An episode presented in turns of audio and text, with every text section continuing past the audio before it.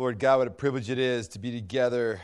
And we just wonder that you would do a great work in our lives as we seek to follow you as our King. Because as our culture of individualism tends to seep into our souls, we just ask, Lord, that we would surrender fully unto you this day. I ask that you would take our minds and think through them now. Take our lips, take my lips, and speak through them. Take our wills and bend them to yours, and take our hearts and set them on fire with love for you and for your Son, Jesus Christ. For it's in his name we pray. Amen.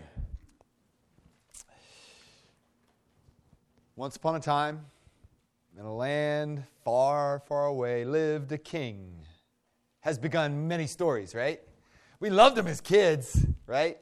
Fairy tales of all kinds of great acts of valor great deception, great romances, and many of them ended with, and they lived happily ever after. We all want that. But that's not the way the world is, is it? As you look out and we go about our daily weeks, we recognize that isn't the way the world is, and it's not always a fun place to be.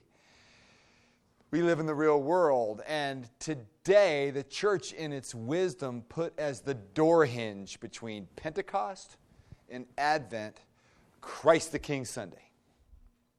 Because the church is saying to each and every one of us, individually and corporately as a community, saying, don't you go one step further into Advent without recognizing this fact Jesus is King.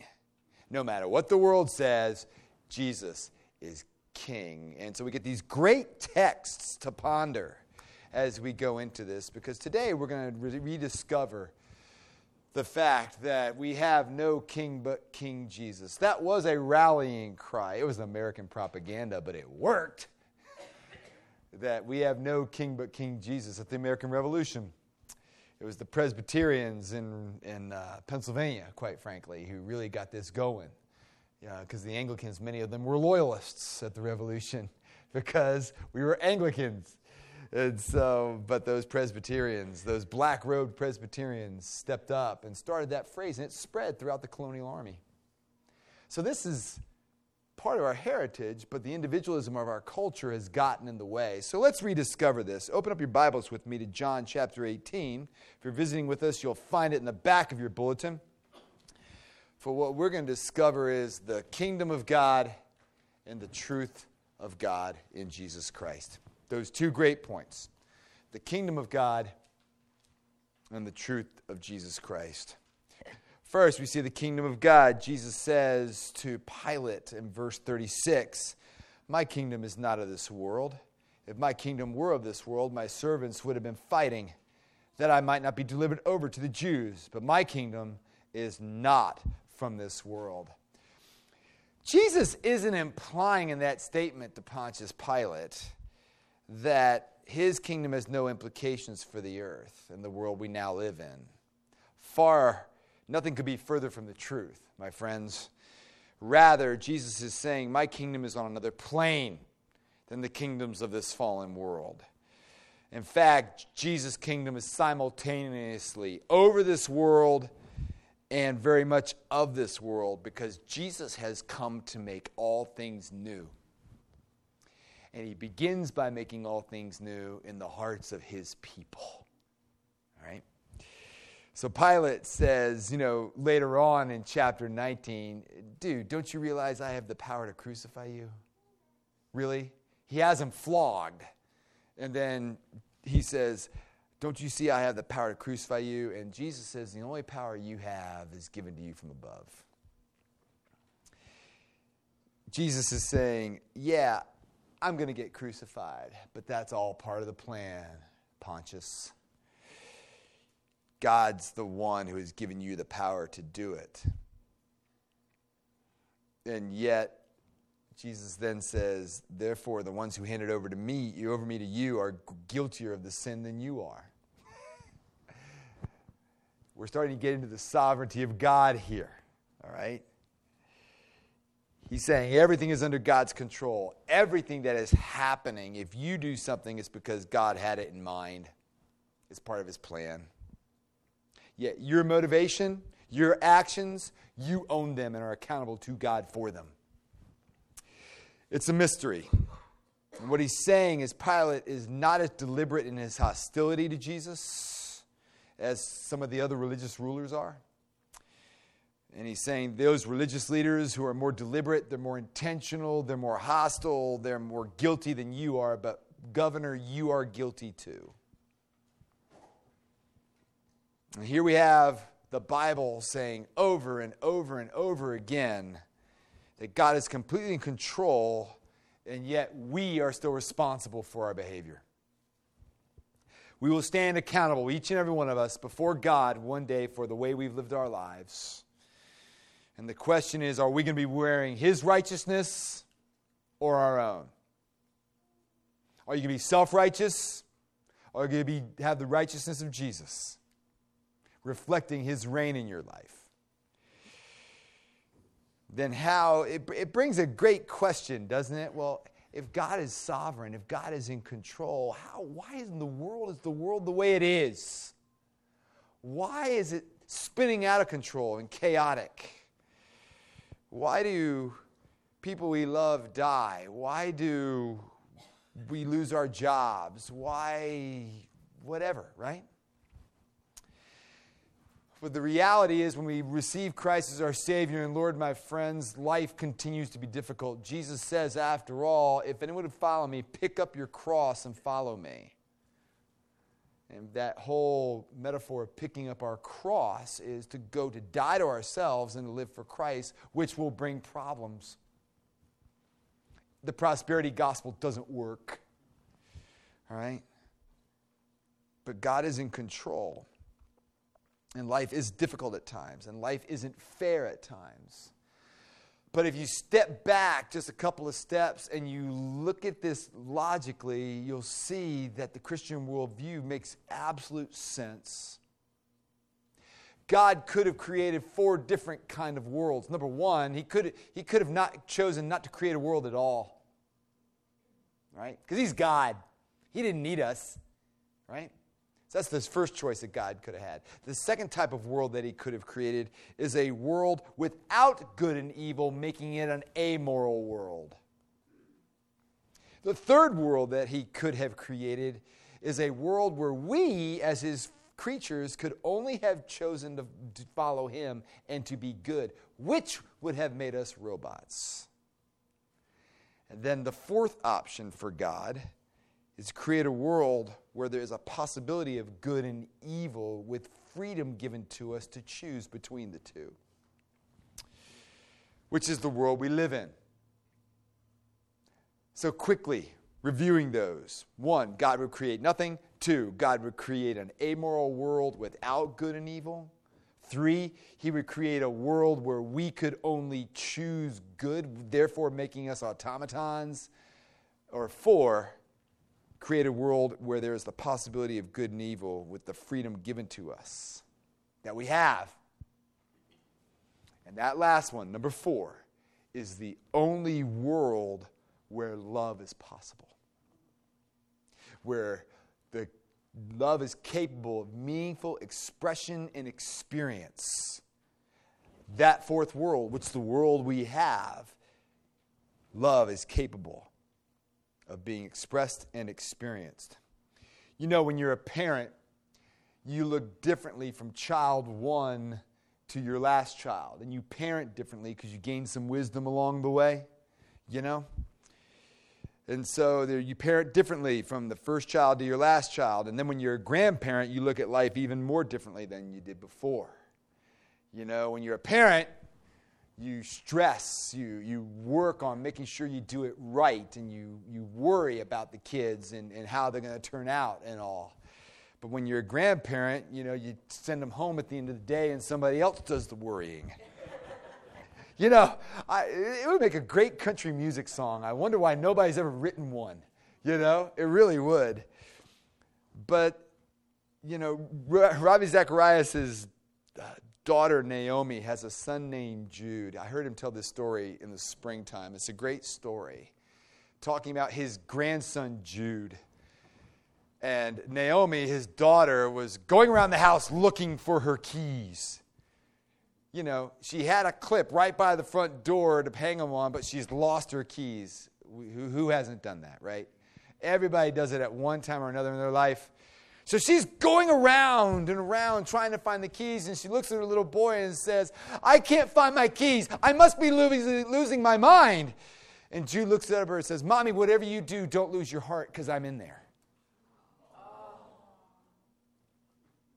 Out of that mouth of babes, where does a three year old get that? It's love.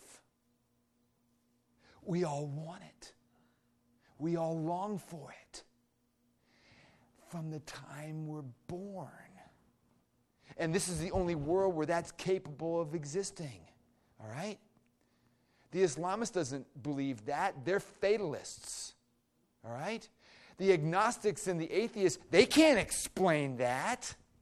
We have an explanation for purpose, meaning, and destiny that the world does not have. Now, that doesn't mean there are some things in our lives that we can't explain. People we love do die. People do lose their jobs. I wish it weren't so. We at Christ Church believe God heals, but we pray for healing, but sometimes God says no, and we have no clue why. But the reality is, this is what we're longing for, and God gives us the freedom and the greatest gift we could ask for with the greatest potential for vulnerability as well with the Lord. And once you know Him, once you follow Him, once you know His joy, love Him, and enjoy Him just for who He is, and His love, you will discover that for the sake of love, He gives you the freedom to live for Him. The abundant life that you hear me talking about all the time, which some of you are like, yeah, I don't buy it. You should. Why? Because he's king, whether you recognize it or not. Get over it. All right? I got, if I live as long as my dad lived, I only got 15 more years on this rock. 11 years has flown by, and we're just getting started now. But he's king, and he rules. There's only two kind of destinies that you have. You can bend your knee of the heart to God and say, "Lord, your will be done," or you can refuse to bend the knee of your heart and he will say to you, "Your will be done." Have at it. And you're self-righteous by doing that. Or you can take Jesus righteous. Because this is the world we live in. In a relationship with him through time, and in eternity, answers will be revealed that we cannot fully explain this side of heaven. Let's rest in that. Time is a good indicator for each and every one of us. It's a necessary component to understand the big picture. And some of our questions won't be answered until we're in His presence. And so it's important for us to remember that. It's like the baby you take to get their shot. Remember when you took your babies to get their shots? They were little kids. You had to hold them, and that nurse that nurse pulls out this needle that looks to them this long, and the kid starts to scream, and then they get a little shot in their arm, and they are screaming bloody murder. And then after the shot, they're crying. They get the cool band aid. It looks like Batman or Wonder Woman, whatever they get on their arm and then you pull out your wallet and you're paying them. And They're looking up at you like, You're paying for this? How could you do this to me? Years later, an epidemic sweeps the country and they're protected. One day they'll understand, and we will understand the pain we endured back there, but we're not there yet. Okay? That's true Christianity, my friends but it explains the world, doesn't it? It truly does. And so let us bend the knee, trust the Lord, and say, Your will be done, not mine. So Pilate is, is interrogating Jesus here. It's a quite fascinating discussion going on. And he asked, Are you the king of the Jews? And Jesus says, Well, you, is this your own idea or is it somebody told you that this is the case? You see what Jesus is doing? He's turning the tables. This is the governor representing the emperor. And Jesus is talking first century biblical smack to the governor. Is this your idea? Or is this something you heard? I'd like to know. And Jesus says, you know, Pilate says, Am I a Jew? No. Jesus is going after Pilate personally because he's not letting Pilate get away with so what so many people get away with in our culture. They attempt to. They think they are getting away with it and they're not going to. But the reality is we treat Jesus as an abstraction.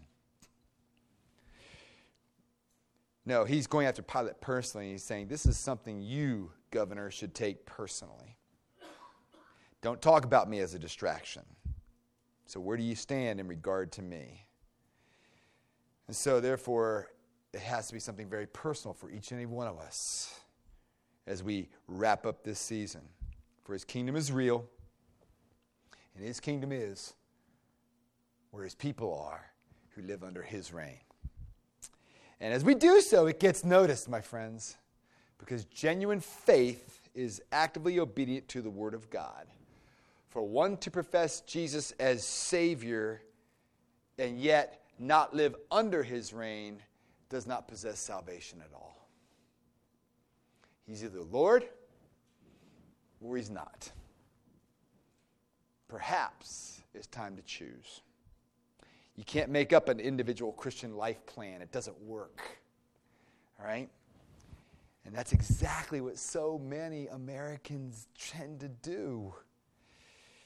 No, ladies and gentlemen, authentic saving faith lives in the freedom that is found in a walk with Jesus Christ. And it says, Yet not my will, but yours. Oh, not perfectly. There's no perfect believers here. We don't allow those people. But the reality is, it's a people where f- true freedom and abundant life is discovered and eternal life is possessed. That's living in God's kingdom. Secondly, it's true. Because Jesus says in verse 37 For this purpose I was born, and for this purpose I have come into the world to bear witness to the truth. Everyone who is of the truth listens to my voice. He's been saying this the whole biography of John, John 14. I am the way, the truth, and life. No one comes to the Father except through me. John 8, he even goes a little further and he says, And you will know the truth, and the truth will set you free. So many people speak of being a follower of Christ as being just a slavery. Yeah, we're bond servants of Christ, and there's a reality to that. But as you walk as his servant, there's such freedom and joy. And yet, today we live in a post truth culture while people will agree over a set statements of facts and evidence, and yet, because they live their lives according to their preferences and feelings, they live however they want. Over and above the evidence. And Jesus, and a genuine walks with Jesus, clears the cultural fog. He gives clarity to the confusion about what true freedom is. He gives clarity to sexual ethics. He gives clarity to human dignity. He gives clarity to gender and identity issues. He gives clarity to the tension between science and faith. He gives clarity between religious pluralism. Why? To give us hope. It's a hope that he's offering Pilate right here if Pilate will just take it. And the hope that as I trust in God and Jesus came for each and every one of us who really did die a horrific death and three days later rose again victorious, that we can be sure and positive that he has done what he came to do. And be assured of it. Because he's perfect, you don't have to be. He's perfect for you. And because of that truth, we can have life abundant and life eternal. I looked in a closing uh, for some, some words from our culture that would really cast some light on the way our culture thinks right now and the way this good news speaks into it. It's a group called Crash Parallel. Can't say I've listened to them lately, but uh, they say these words, and they're quite profound. And I think they reflect the post truth culture.